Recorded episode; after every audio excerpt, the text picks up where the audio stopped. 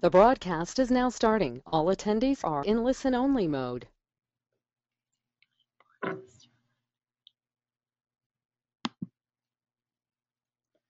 Hi, I'm Julie Shepard.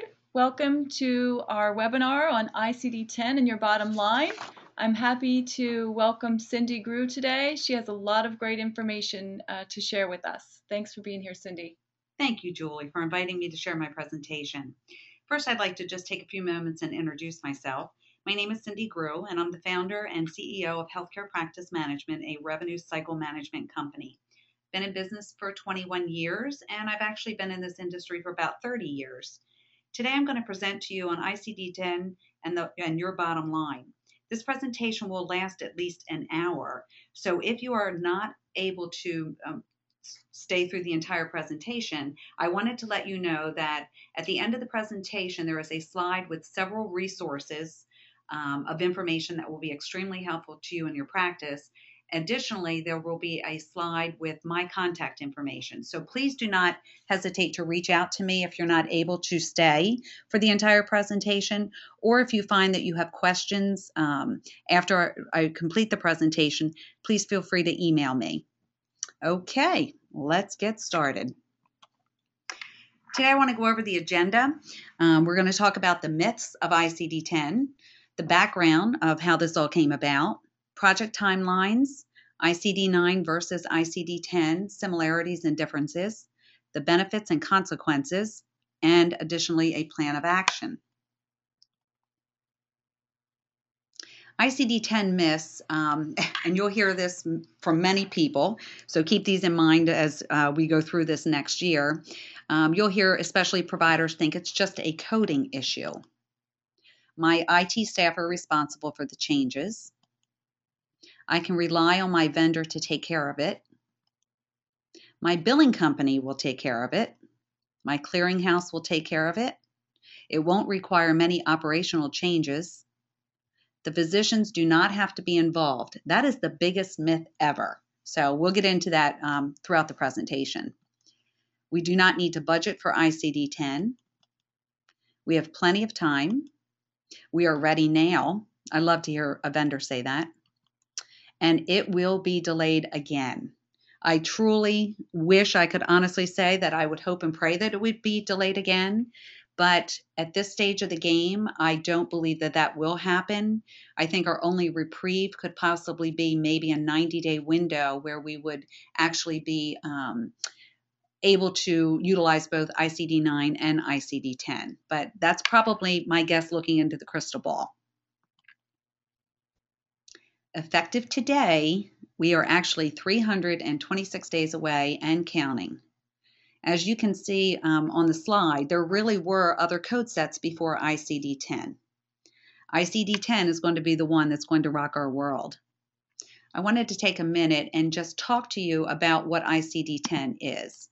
So we have the ICD-10-CM and the PCS, which is the International Classification of Diseases, 10th edition, the clinical modification, which are for um, physician offices and outpatient services, as well as the PC, which is the procedural coding um, system. It's a coding methodology used for, to support clinical statistics as well as reimbursement in the healthcare industry. The transition to the 10th edition marks the largest change to the methodology in over 30 years. This is huge. And I will tell you, because it has been put on the back burner for so long, a lot of people don't even consider that as an option anymore, that it's a big transition that we're facing. While there are market benefits associated with the implementation, there's avid concern regarding the impact on organizational budgets, coding productivity, and the potential delay and or reduction in the healthcare reimbursement. The information herein will help further explain at a high level this monumental experience. Who's responsible for ICD? It's the International Classification of Diseases. Clinical modification is used to code and classify morbidity data from inpatient, outpatient records, physician offices, and most national uh, the most national centers for health statistics surveys. Actually, the NCHS serves as the World Health Organization uh, considered the WHO, collaborating center for the family of international classifications for North America, and in this capacity, they are responsible for coordinating all of the official disease classification activities in the United States relating to ICD and its use, interpretation, and periodic revision. So we can thank the WHO for all of the changes that we're facing with ICD 10. I wanted to start out by going through some um, informational statistics on dates that you either needed to know or that you will need to pencil in um, as they are happening in the future. On January 1st, 2011, we began testing for the HIPAA compliant 5010 standard for the claim form with our trading partners. That first transition back in 2011 was putting us in the position to be able to now do ICD 10 until the 5010 transactions took place, we were not ready or capable of transitioning to ICD 10. October 1st, 2011, there was actually a code freeze put on. Um, so there were no changes, no additions, no deletions, no anything to ICD 9 and ICD 10 to allow the United States to get ready for this transition.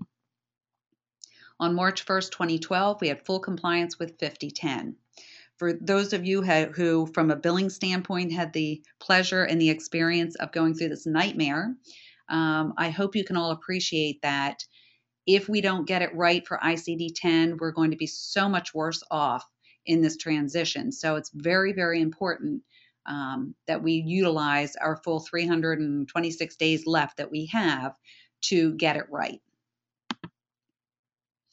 the next upcoming date, um, which will be helpful for some practices, talks about uh, the January 6, 2014 timeline, where CMS is now putting out their new um, 1500 form. And I actually have a picture of the form, and we'll go through that briefly. But for those who are small enough that are sending in paper claims to CMS um, carriers, January 6 right now is the tentative date that we will be forced to uh, start using the new form. On April 10th, 2014, CMS mandates that all contractors to have their ICD-10 LCDs available. Now, what I wanted to share with you for those who are in the billing world, um, you definitely know that your LCDs, your local coverage policies, dictate whether we get paid based on medical necessity. Um, since the since, and since actually the year 2000 icd-10 was slated to become effective for the united states in the year 2000 um, at that point in time as we all well remember that the world was coming to an end because the whole banking system every computer system that we had was going to crash because of the two date digit field versus the four date digit field when we turned from 1999 into the year 2000 so, because of the Y2K disaster, ICD 10 got put on the back burner. As you can see, we're not going to be effective until 2014. So, it's taken 14 years for us to transition the United States to be ready to um, get on board with ICD 10.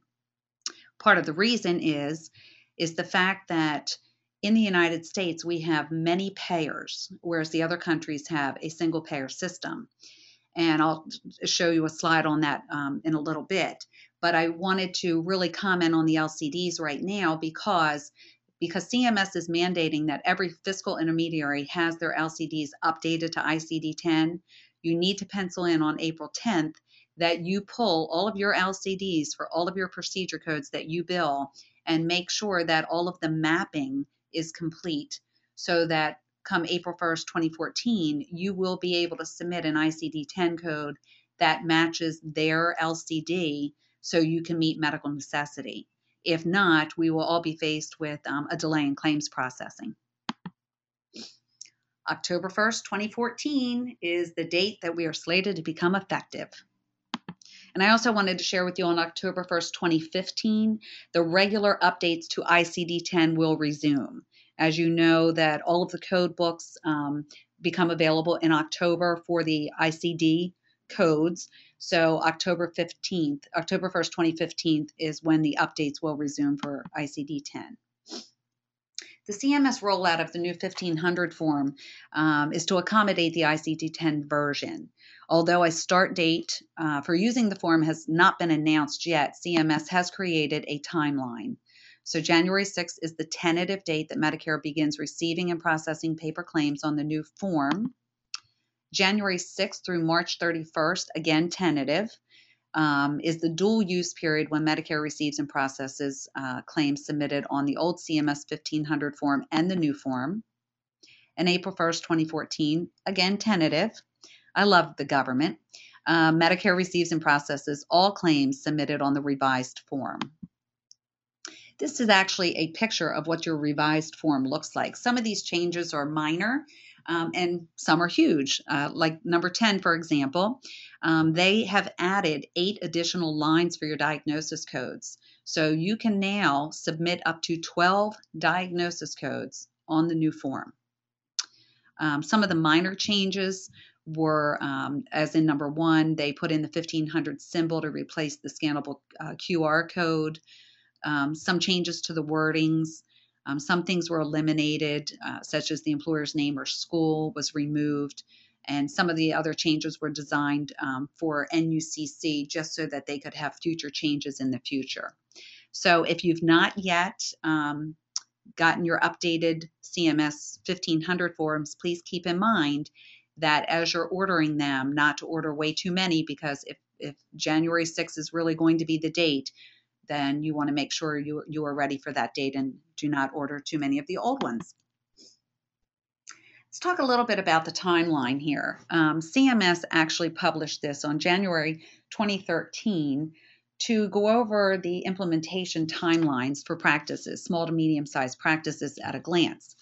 As you can see, if you look um, under the 2013 column for October, which we are almost into November, we should really be at level two external testing with everybody involved in the process to get our claims paid.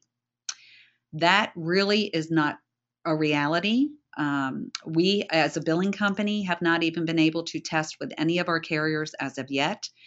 Um, through our investigation, it's looking like we can potentially start testing with carriers um, starting in January. And so we are already way behind the timeline. Um, if you have not started anything with ICD 10, you, you know, when you get a chance to look at the YouTube video, go back and really look at this slide. And, and we'll go through some of the things that um, are on this as far as getting prepared for that. But I did want to share this with you. Why are we doing this? See all those little people in that question mark? Everybody asks that same question. Why do we have to prepare for ICD 10? Again, as I stated earlier, in the United States, we're the only country in the industrialized world still using the older ICD 9 codes for administration and healthcare delivery. It started back with the United Kingdom in 1995. And you can see with Canada, they began adopting in 2001, and it took them over five years to implement the system. The biggest difference between all of these countries now who utilize ICD 10 and the United States, who is still on ICD 9, is again for the fact that we have so many payers involved in our process. And truly, our providers get paid based on the submission of our CPT and our ICD 9 codes to meet medical necessity for those CPT codes. In these other countries, the providers get paid a salary. So this transition to ICD 10 had nothing to do with how the providers got reimbursed, which is completely the opposite of what's going on here in the United States. This slide's a little busy, but it did have some um, good points that I did want to share with you. Um, basically, it's far better to uh, be underway than under consideration with ICD 10 and 5010.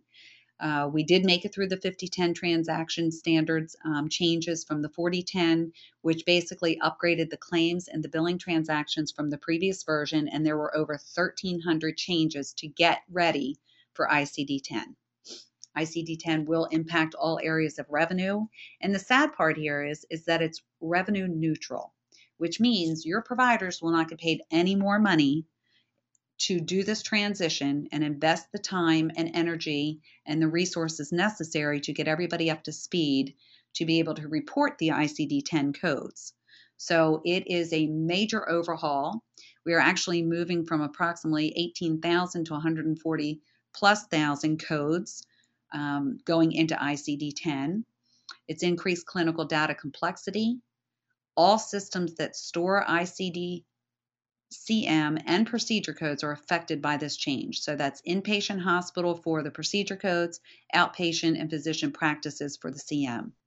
Coders will need to uh, be trained and recertified, and all physicians will need to be trained before the go live date. I'm going to keep coming back to all physicians need to be trained.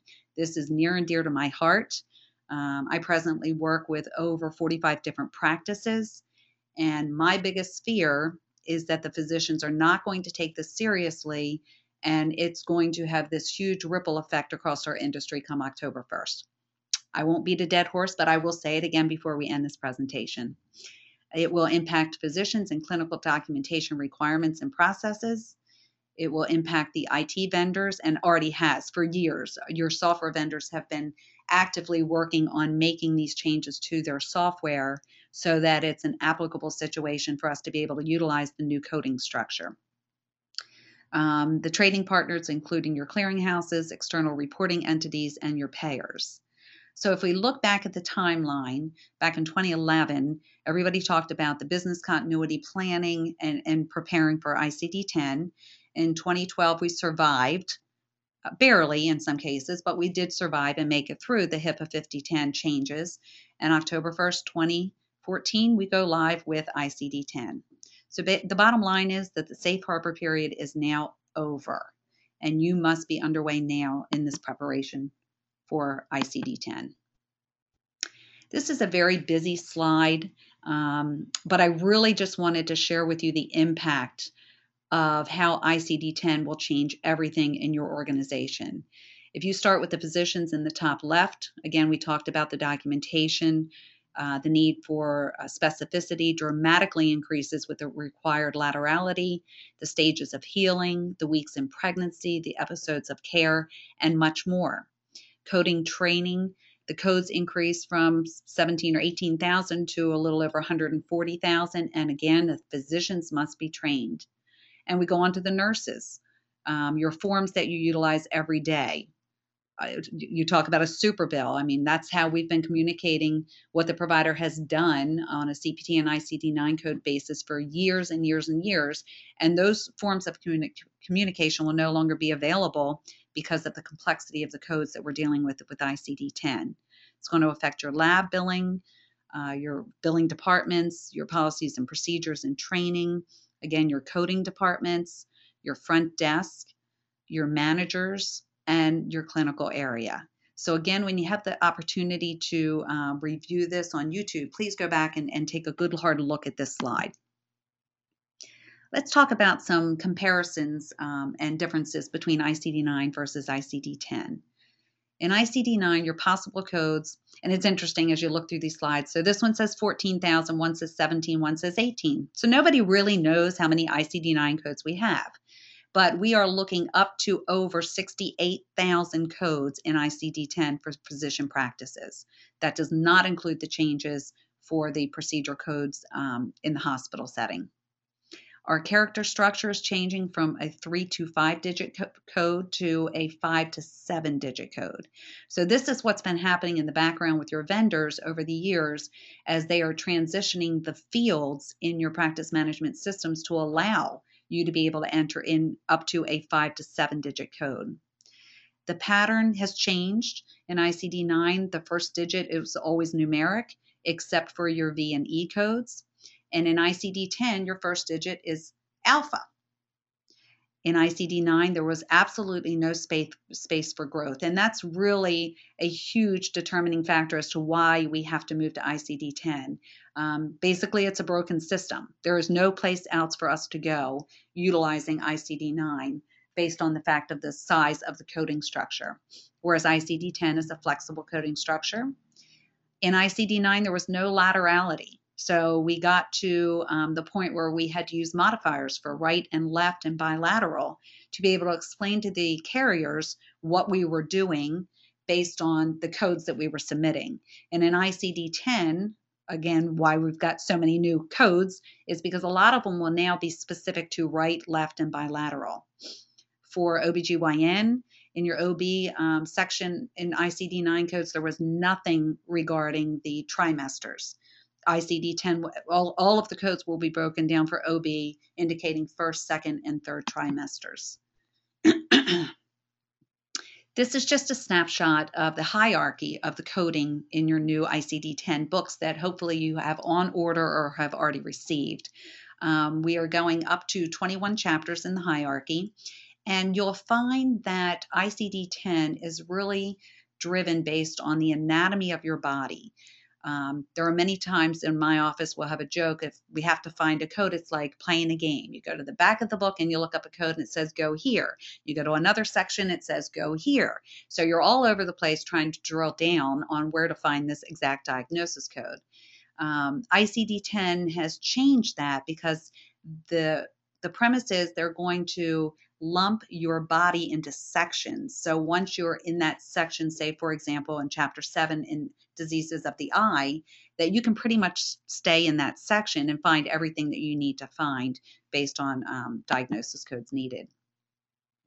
I just wanted to share this is kind of a busy slide, but I wanted to give you an overview just of some different scenarios that will take place through the conversion.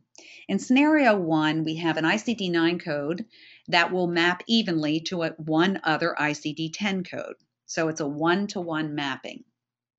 In the second scenario, you're going to have one ICD 9 code that's going to map to many ICD 10 codes. For example, you have typhoid fever, and then in ICD 10, you have typhoid fever unspecified, meningitis, fever with heart involvement, pneumonia, arthritis, osteomyelitis, and fever without other complications. Therefore, the mapping um, goes from one to many. Scenario three, you have many codes in ICD 9 that maps to just one code in ICD 10. The fourth scenario is you have one code in ICD 9 that absolutely no longer exists in ICD 10. This took place because the code had no mapping um, in ICD 10 as it was newly added in ICD 9 but deleted in ICD 10. So some of your ICD 9 codes that you presently use may not even be in existence for a mapping situation in ICD 10. And then scenario number five brings up all of the new codes that never existed in ICD 9. So you have zero in ICD 9 that is now an actual new code in ICD 10. So you can see the different structures of which we'll get into a little more detail throughout the presentation, but um, definitely in for an eye opening experience here. The structure of your new ICD 10 code is broken into three categories. So you have, again, um, your alpha character is your first uh, initial under the category. And then the next three digits really are based on etiology, anatomic site, severity, and other vital clinical details. And the last digit is an extension. And we'll talk more in detail about um, that specificity so it makes a little sense. And I thought this was a good representation of a crosswalk from ICD 9 to ICD 10. So in ICD 9, we have uh, the diagnosis code 729.5 pain in limb. So when that code gets to the insurance company, they're like, okay, pain in limb, but where? As you can see from the diagram, we have four limbs. We have two arms and two legs. When we get into the specific site in ICD 10, um, the code now changes to M79.62, so we have pain in upper arm. So now we've eliminated at least two possibilities. And then we're going to be able to get to the laterality that shows M79.622 is pain in the upper left arm. So that's just a really good example of how we're going from one code up into the extreme details um, of ICD 10. Let's talk about some expected benefits of ICD 10 in the in the real world they're hoping for more accurate payments for new procedures fewer miscoded rejected and improper reimbursement claims. I can't wait for that day to come in my world better understanding of the value of new procedures improved disease management reflects advances in medicine and medical terminology and again that is another huge area from mapping from ICD 9 to 10 because ICD 9 just did not allow us to continue to add any additional codes for the advances in medicine. And to capture more socioeconomic details and problems related to lifestyle. And I do have some fun slides to share with you uh, as um, some examples of what we'll be able to code in ICD 10. Now let's talk about the consequences for bad planning. Number one, increased claims rejections and denials. I can guarantee you, come October 1st, er, anybody in the billing industry will be going down this road. So brace yourself. Increased delays in processing authorizations and reimbursement claims. Um, you're going to have physician offices getting pre auths on different diagnoses than what is going to be billed. It's going to be a huge problem. Improper claims payments, coding backlogs, compliance issues, decisions based on inaccurate data, and my near and dearest um, concern is the post audit chart reviews when the documentation does not support the ICD 10 code provided for the billed claim. And as you can see, my four dollar signs for insurance recoupment. Um, I just want to share, take a minute and share some um, background information. I am actually working and have worked in the past with several attorneys who are um, engaged by physician practices who have found themselves in trouble.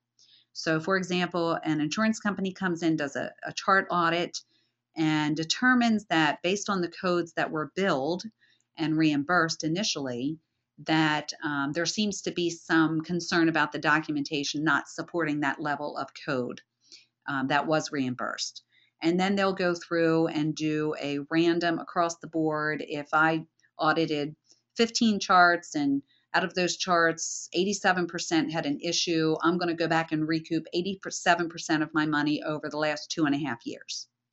And that's a reality. That's what takes place every day. And my biggest concern is if we don't all get on board with ICD 10, providers included, starting at the top, that in years to come, we're, they're going to be facing chart audits where their documentation is not supporting now the level of specificity that we are providing on that claim form to get reimbursed. So, near and dear to my heart, again, I'll bring it up before we end this conversation. ICD 10 enhancements. They're similar in structure and in terms. Combination codes solve sequencing dilemmas. This is kind of interesting, and you'll see as we go through with some examples that how the combina- combination codes really will help us. The full descriptions reduce cross referencing, laterality when choosing sides, expanded codes capture much more detail, and the extensions specify the encounter. Now, remember the extension is the last digit of your uh, new code. and flexibility allows for specificity. As you can see, um, a lot of this information, if it's noted at the bottom, I will have a um, link for you to go and find additional information regarding this. Similarities in structure and terms. All codes have the first three digits describing the common traits, with each character providing more specificity the same organization as the ICD 9 for the use of notes and instructions, and we'll talk a little bit about that in detail. Each code uses the decimal place after the third digit in both ICD 9 and ICD 10. So that's the one thing that has not changed at all. You will have minimum three digits with a decimal point. The tabular list is presented in code number order and is used just like the ICD 9 book. The combination codes are for conditions and symptoms or manifestations. ICD, ICD 9 required you to code several codes to identify the proper reporting. The ICD 10 combination code examples will eliminate that problem. For example, I25.110, atherosclerotic heart disease of native coronary artery with unstable angina pectoris. That's a whole lot of information, and an ICD 9 would have been several codes to be able to report that. Um, E10.21, type 1 diabetes mellitus with diabetic neuropathy. T39.A11A, poisoning by aspirin, accidental, unintentional, initial encounter. And I'm sharing these different examples with you because you can see the difference in the coding structure. So one has five digits, one has six, and one has seven. and we'll talk a little bit in detail about those.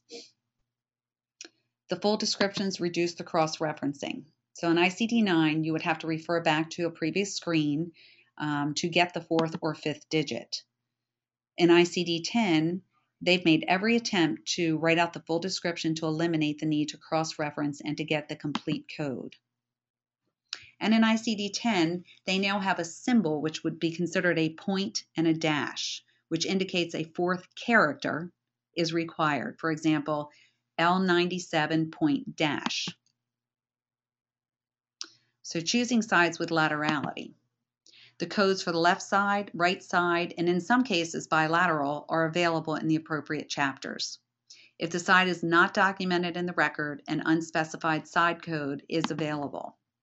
For example, C50.511, malignant neoplasm of the lower outer quadrant of the right female breast. Again, in ICD 9, we would not even be able to say it was the right female breast without using RT in the uh, modifier description. For S72.344A, non displaced spiral fracture of the shaft of the right femur, initial encounter for closed fracture. Now, God bless our orthopedic providers and offices who are going to be dealing with the massive changes that are taking place in the orthopedic practices with ICD 10 because of the level of specificity. But sit tight, we have some options for you to consider. Your expanded codes capture um, give much more detail. So, your expanded sections include injury, diabetes, alcohol and substance abuse, and postoperative complications sections. Your injuries are grouped by body part rather than by category of injury. So, again, all injuries for a specific site, such as head and neck, are grouped together rather than grouping all fractures or all open wounds. Here's an example of your alpha extensions for injuries. So, again, back to your um, display up top. So, your extension is the last digit. And if the last digit is an A, that would um, indicate it was your initial encounter for a closed fracture. If it ends in a B, it's your initial encounter for an open fracture. A D, subsequent encounter for open fracture with routine healing. A G, subsequent encounter for fracture with delayed healing. A J, subsequent encounter for fracture with non union. And an S for a sequela visit. And what that means is the sequela is you have your initial, you have your secondary encounter, and then your third visit and any visit thereafter for the treatment of the diagnosis that you are billing for would be then considered a sequela visit. Um, these extensions are right now in this example are just showing you for the injuries. There are other different examples of different extensions based on um, initial encounter, secondary encounter, sequela encounter, and what have you. So just keep in mind, these are not the end all be all. These are just examples, and this is just actually from the injury section. Flexibility allows specificity. Because of flexibility and expandability, it's possible to provide more specificity in the coding of many conditions. For example, S72.324A is a non-displaced transverse fracture of the shaft of the right femur, initial encounter for closed fracture. A T81.535D, perforation due to foreign body accidentally left in the body following a heart catheterization, subsequent encounter. And I remember years ago, back in the 80s, when I was working with my ophthalmology uh, provider and really teaching these doctors that they are responsible for coding, that they have to give me the CPT and ICD 9 codes, and they have to tell us what they've done. And I'll never forget my boss just laughing at me, like, really? You've got to be kidding me. And the reality of it is, is they do have to be able to tell you what they are doing because that's what they're documenting in their chart. Again, back to the documentation needs to support the billing that you're doing. And I'll never forget the day when my ophthalmologist finally memorized several of his ICD 9 codes that he could just wheel off the top of his head and um, spit out to me when I asked him a question. And I think back and look at these new codes now and think there will never come a day in time where that will probably ever happen again. And so, no fear. I mean, we'll get into a little bit more in detail in some future slides, but I just wanted to let you know there are tools out there that will help us get to the point where we need to be to figure out what these codes are, that you're not going to have to memorize them all.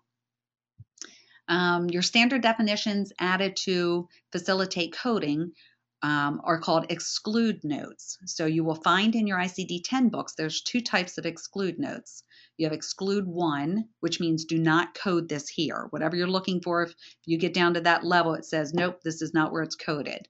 And then you have exclude two, which says basically that what you're looking for is not represented here, which means that you should code both conditions of the patient. So in that case, it's saying that you would really have two ICD 10 codes on your claim to get your um, detail across. Let's talk about the placeholder in the um, category of the seven digits. The, there is an addition of the placeholder, and it can be a capital X or a lowercase x, and is used to um, in certain codes to allow for future expansion and to fill out any empty characters when a code condition actually contains more than six characters and a seventh character applies. So, for example, T15.02X is the placeholder, D. And you can see it's a capital D, or I'm sorry, a capital X or a lowercase x. And I'm going to show you the um, format in the ICD 10 book here on the next slide. So, laterality example with a placeholder for future editions. So, we start at the top, foreign body and external eye, T15. Foreign body in the cornea, foreign body in the cornea of the unspecified eye. So, and that's a big no no. They don't want you using unspecified, but they do have them, just like they did in ICD 9. So now when we get down to the initial encounter, subsequent encounter, and sequela encounter, you can see that we needed to have a placeholder to get us to the seventh digit to be able to fill in the extension box. So that's what the X is for. It's considered a placeholder because the actual code is T15.00, foreign body in the cornea, unspecified eye.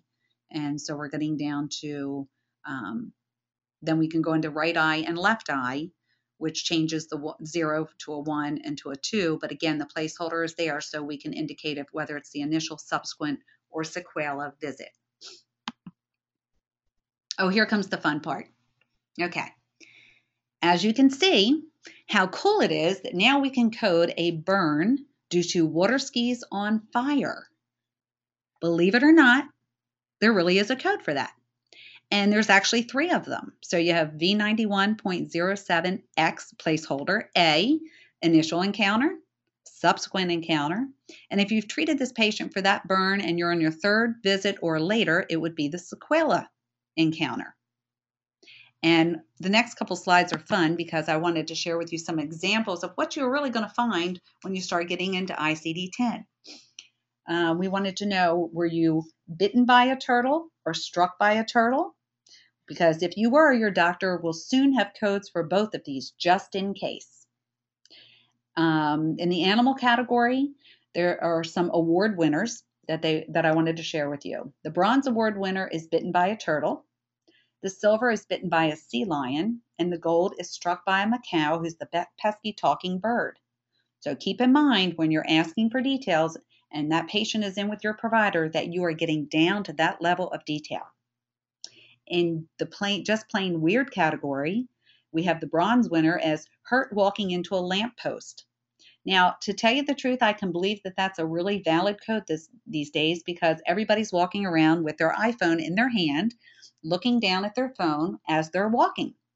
So when somebody comes in that has an injury on their forehead because they walked into a lamppost, we've got a code for you. The silver winner is stabbed while crocheting, believe it or not. And I will have to share a funny story. A couple weeks ago, I was um, called to jury duty, not my favorite thing to do, but I had to go do my civic duty.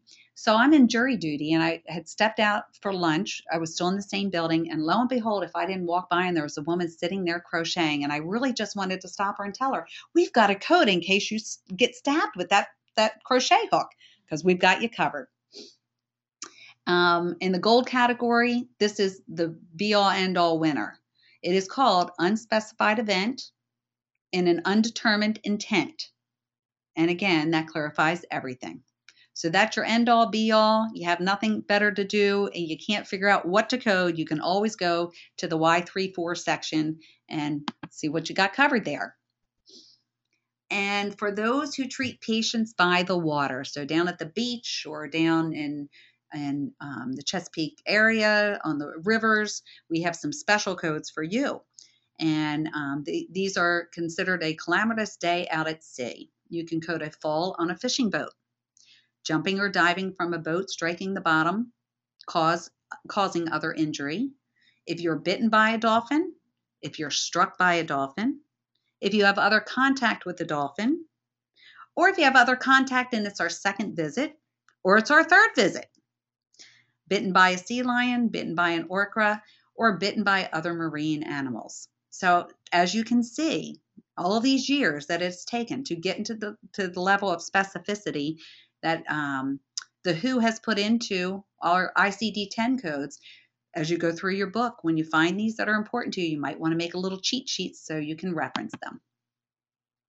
And last but not least, the top eight zaniest ICD 10 codes.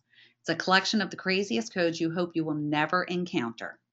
But these are really real codes that, that are available to you. And I love number one problem with the in laws. Z63.1. Really? I mean, I cannot imagine as a patient going into my doctor's office and having a conversation that he would have to document a diagnosis code as problems with the in laws. Some of these were um, presently shared in, in the previous slides, but one is sucked into a jet engine. So if anybody works near an airport, you might want to post that in case you need it. For down in Dover, this is going to be a good one for you. Um, asphyxiation due to being trapped in a discarded refrigerator accidentally. Really? I mean, it's just amazing what these codes uh, that are now available. So I just wanted to share the top zaniest codes with you to have some fun. And let's now talk about the real steps in the process to get to the goal of being ready to utilize the ICD 10 system. We're going to have the planning, assessment, implementation, testing, and transition period. In the planning phase, let's talk about making sure you have the right people on the bus. You need to establish your ICD 10 project team. And in order to do that, basically you need to start with all of your providers. Again, I will be the first one to say it starts at the top and you've got to get your providers on board. And I do have some information later in the presentation to share with you where they can actually go and get specific training um, in their specialty through the AAPC. It's on the resource um, slide in case you have to leave early, but uh, that's a good place for them to start. So you want to get the right people on the bus. So you want to establish your ICD 10 project team and you don't need to reinvent the planning activities of ICD 10. There are many industry resources available to you. And I'm going to take a minute and I'm going to um, minimize my presentation because I want to show you an Excel spreadsheet and talk to you about some of the processes that we've gone through that will allow you to take a deep breath and feel like you're not hanging out there all by yourself. Okay, so give me one second while we do this. And as we're doing this, I'll share with you how this kind of came about. A um, little bit of background. Oops, got the right one. A uh, little bit of background is the fact that I am a member of the HBMA, which is the Healthcare Billing and Management Association. Uh, that information is also on the resource um, slide. As a member of the HBMA, we're actually third-party billing companies who are owners and or um, employees of a third-party billing company that come together. Um, I maintain my certification through them. We have spring and, and, fall conferences every year, and I've been very actively involved now with, with HBMA for about 19 years. Um, I presently sit on the board of directors. This is my second three year term on the board. I'm the secretary this year for HBMA, and I chair the publications committee. How I came across this com- company called White Plume was I actually was going to my fall conference in September and I received an email from the company that said, send me all of your ICD 9 codes and I will crosswalk them for you. So I actually had started a project this summer where I had taken all of my clients and taken all of their ICD 9 codes that they've utilized for 2013 and dumped them into a spreadsheet. And then I hired my daughter for the summer to take my crosswalk book that I actually purchased for um, crosswalking ICD 9 to ICD 10 and thought I would help my practices by providing them with a sample of what their world will look like using the ICD 10 system compared to their ICD 9 codes. So my poor daughter sat and typed and typed and typed and typed and typed many of these codes out for my providers. Needless to say, summer came and went. She went back to college, and so it was not yet completed. So when I got this email, I was very excited. And so I sent her off this giant spreadsheet for all of my clients, and she crosswalked these codes for me at no cost. Um, and the reason she's doing that, obviously, is they have a tool that will actually take your super bill currently as it exists and create it electronically and you would be able to really go in and pick your ICD 9 code, do a drop down box, and it would give you your ICD 10 codes that are available for your choosing um, if you're going to need to bill an ICD 10 code to a medical carrier. So I just want to take a quick uh, minute and just give you an example of what this looked like. Uh, okay, let me come over here. Okay, so under, uh, I got so many things open here. Let me see what this is under my cardiology um, practice, for example, this one code 729.89 crosswalked to 133 different codes in ICD 10. I'm going to give you a second to kind of take a look at it. You know, we went from unspecified site to right shoulder, left shoulder, right upper arm, left upper arm. Um, it just goes on and on and on. So when you talk about the complexity and the crosswalk of one to one, one to a few, none to many, I mean, this is just an example of what it looks like. In my family practice medicine, I took one code at crosswalk to 32, contusion of an unspecified finger without damage to the nail bed, initial encounter. Contusion of the right thumb without damage to the nail bed, initial encounter. The left thumb, the unspecified thumb, unspecified thumb. Got to love that. You only have two. Um, the right index finger, the left index finger, the right middle finger, left middle finger, and whether it's with or without damage all the way through. So that's how we go from one code to 32 different options. Again, in the documentation, if we're billing out a code that says contusion of the left index finger with damage to the nail, initial encounter, that needs to be documented in the chart. I keep throwing that in there, don't I? Poor general surgeons, here's one. We have one code that crosswalks to 606 different options. Here's an example with the OBGYN practice where you can see that specifically talks about first trimester, second trimester, third trimester. So the one code walked to 42. And our poor orthopedics, they have one code that was probably 35 pages that it mapped to. And I'm talking on each page, you probably had 30 different um, codes selections. I mean, it's just massive. In this example, uh, the one code walked to 54, unspecified fracture of upper end of right tibia, initial for a closed fracture. Goes on and on and on. So there are tools out there. And the reason I wanted to share this with you is I have no ties to White Plume. I'm only sharing these examples because I went through the process with them. But basically, there are tools out there that are available to you. And really, it's worth it for you to take the time to investigate what your options are so that um, you're ready and, and can utilize some of these tools that are available. I hope that was helpful to you somewhat. Again, get your providers involved early and often, and have an action plan before people start to work. And you need to communicate the changes with your staff the biggest thing I find is that in some practices, they could be moving towards the right direction and, and gather their team of people, but they don't take it all the way through their organization. So, the biggest thing I can share with you is make sure everybody in your practice, on your teams, are involved and aware of these changes. Start outlining your ICD tra- uh, training plan. And we go in and look at the assessment stage. Let's talk a minute about the general equivalency mappings, the GEMS. Um, they've been out there forever. They've existed for a long time.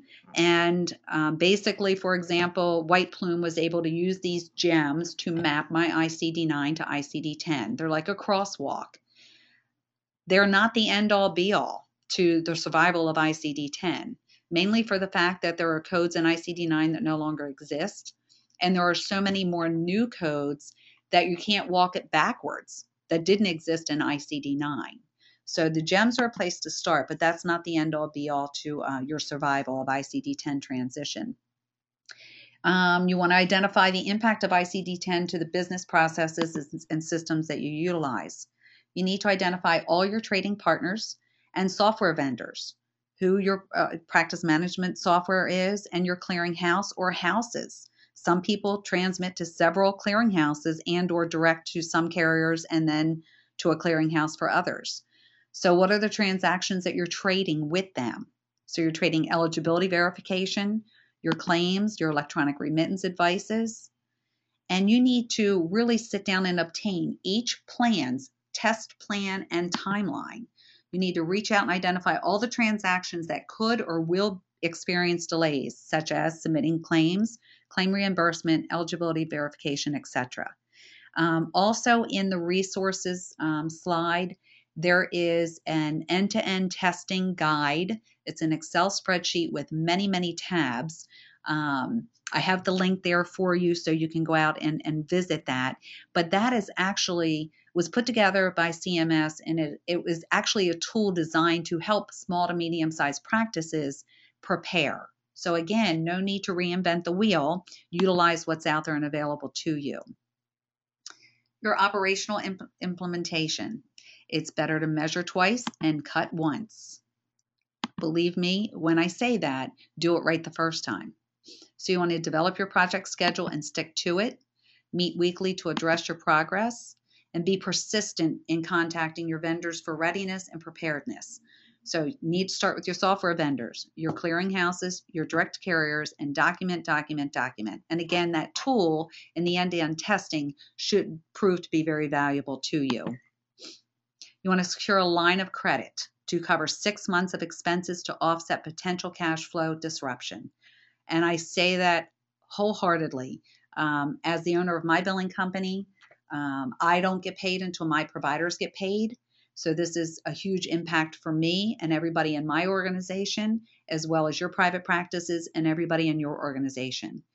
Um, probably a month and a half ago, CMS had indicated to us at HBMA and our ICD 10 committee um, in a meeting with them that they would not be doing end to end testing, which rocks everybody's world who submits to Medicare. Meaning, October 1st, 2014, the calendar is going to turn the page and they're going to flip the switch, and we're going to have to be able to submit ICD 10 codes and hopefully have their system be able to adjudicate those claims.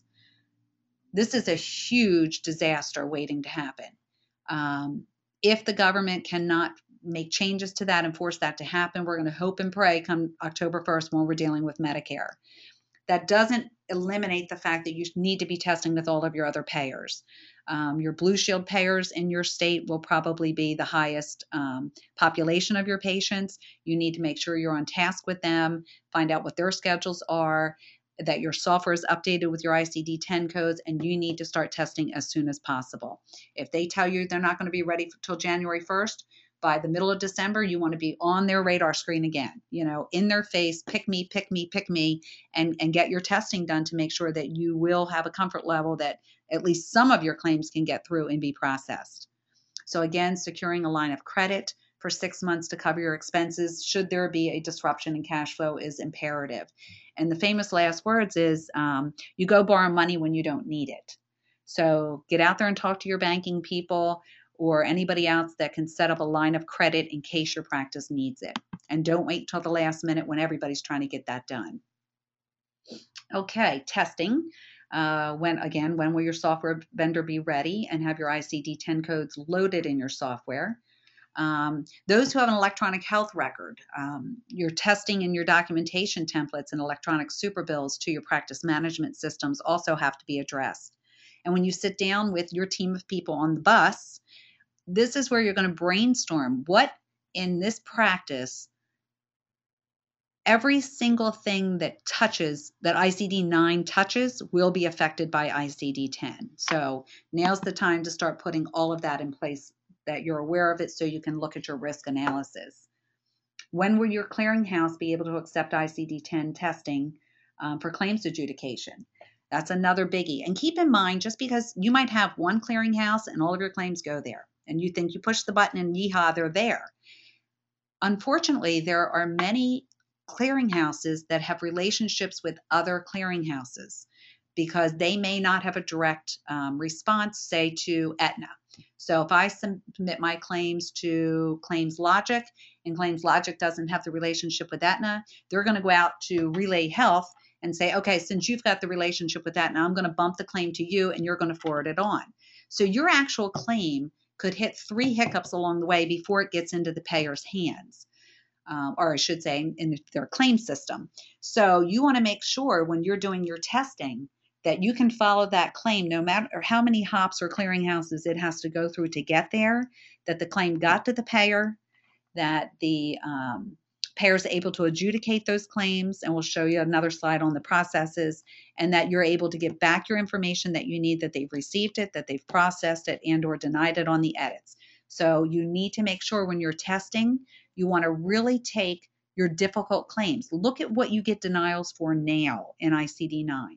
If it's medical necessity, how many times do you have to touch that claim or go back to the provider and realize that you have to do something additionally in order to get that claim paid. Those are the things that you want to be looking at right now because they're just going to intensify greatly when you hit ICD 10. They're not going to go away, they're only going to get worse. So start dealing with what you're dealing with now and be better prepared for that transition.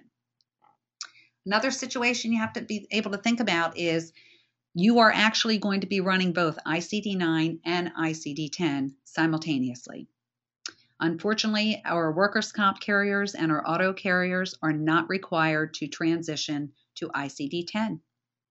Therefore, when you are getting ready to bill a claim, your billing software and staff will have to make a determination if this claim is going to be sent in ICD 9 code or ICD 10.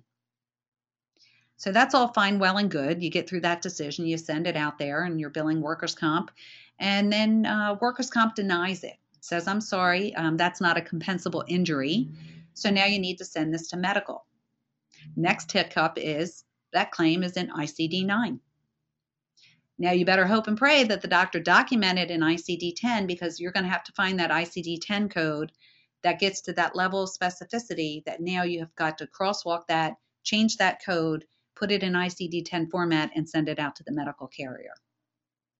So another little caveat to keep in mind as we move through. We've talked about the end-to-end testing and how soon can you start.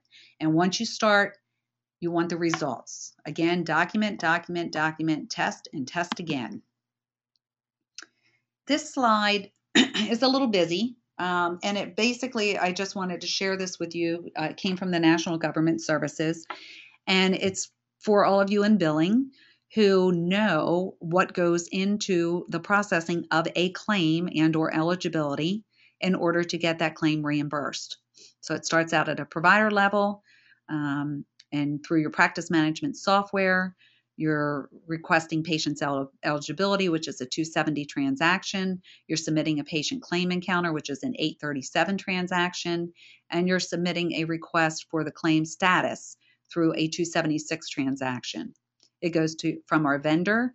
Uh, they receive it um, through the practice management software provider or clearinghouse. Then they edit this encounter and then they transfer the patient claim um, encounter on to the 837 and um, sends it to the payer.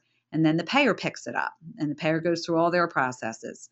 And the payer gets done with their processes, it goes back to the vendor and back to the provider. So there's all these transactions that have to work when we switch from ICD 9 to ICD 10. And this is where your testing is going to come into play.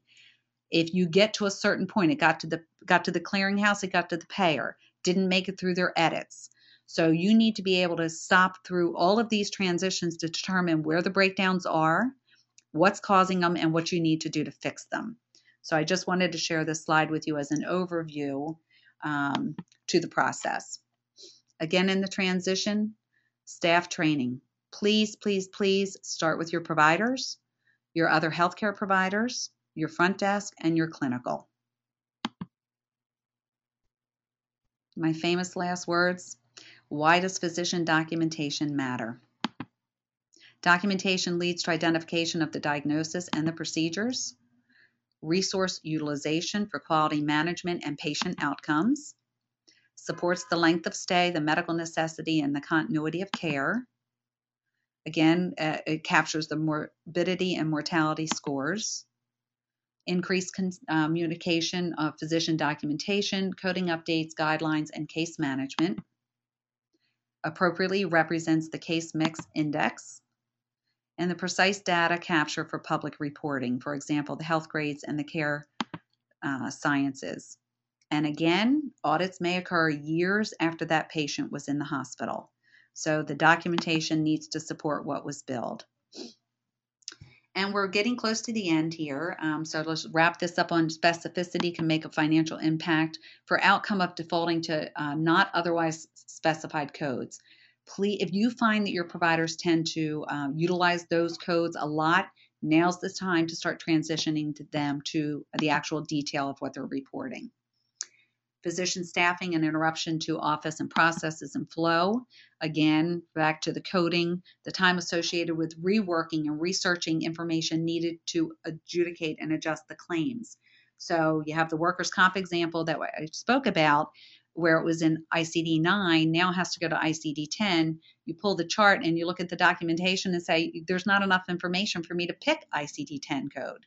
So we need to have the physicians start transitioning their thought process that they're documenting ICD 10 to that level of specificity no matter what.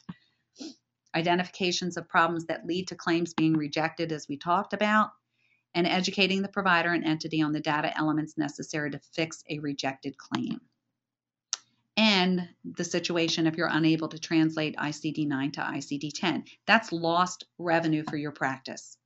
If it's not documented, it cannot be billed if it's not supported for that. So take the time now and make sure that you are putting those systems in place to rectify those concerns that you have now with ICD 9. Um, the important resources page we talked about. The very first one is a 117 page official guideline for, coding, for coding and reporting of the 2014 ICD 10 codes. It's very, very informational. I do suggest that you print that out and look at it. Um, I included the CMS ICD 10 website, lots of information there. The end to end testing Excel spreadsheet for your use is for the small to medium sized practices that we talked about. And the biggest thing I'd like you to share with all of your providers is the AAPC um, documentation training for physicians. It's a three hour course offered by specialty.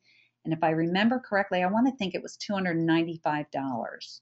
So $100 an hour to get your doctors up to speed, I think it's a really wise investment. Um, again, the HBMA, which is the Healthcare Billing and Management Association, um, there is a tremendous amount of information out on their website and I do recommend that you uh, utilize that as a source of information. I would like to thank each and every one of you for being a part of our presentation today. Uh, my contact information again is on this slide, and if I can be of any future help to you in the future, um, don't hesitate to call me or reach out to me by email. And I wish you well through the next year of transition. Thank you for coming.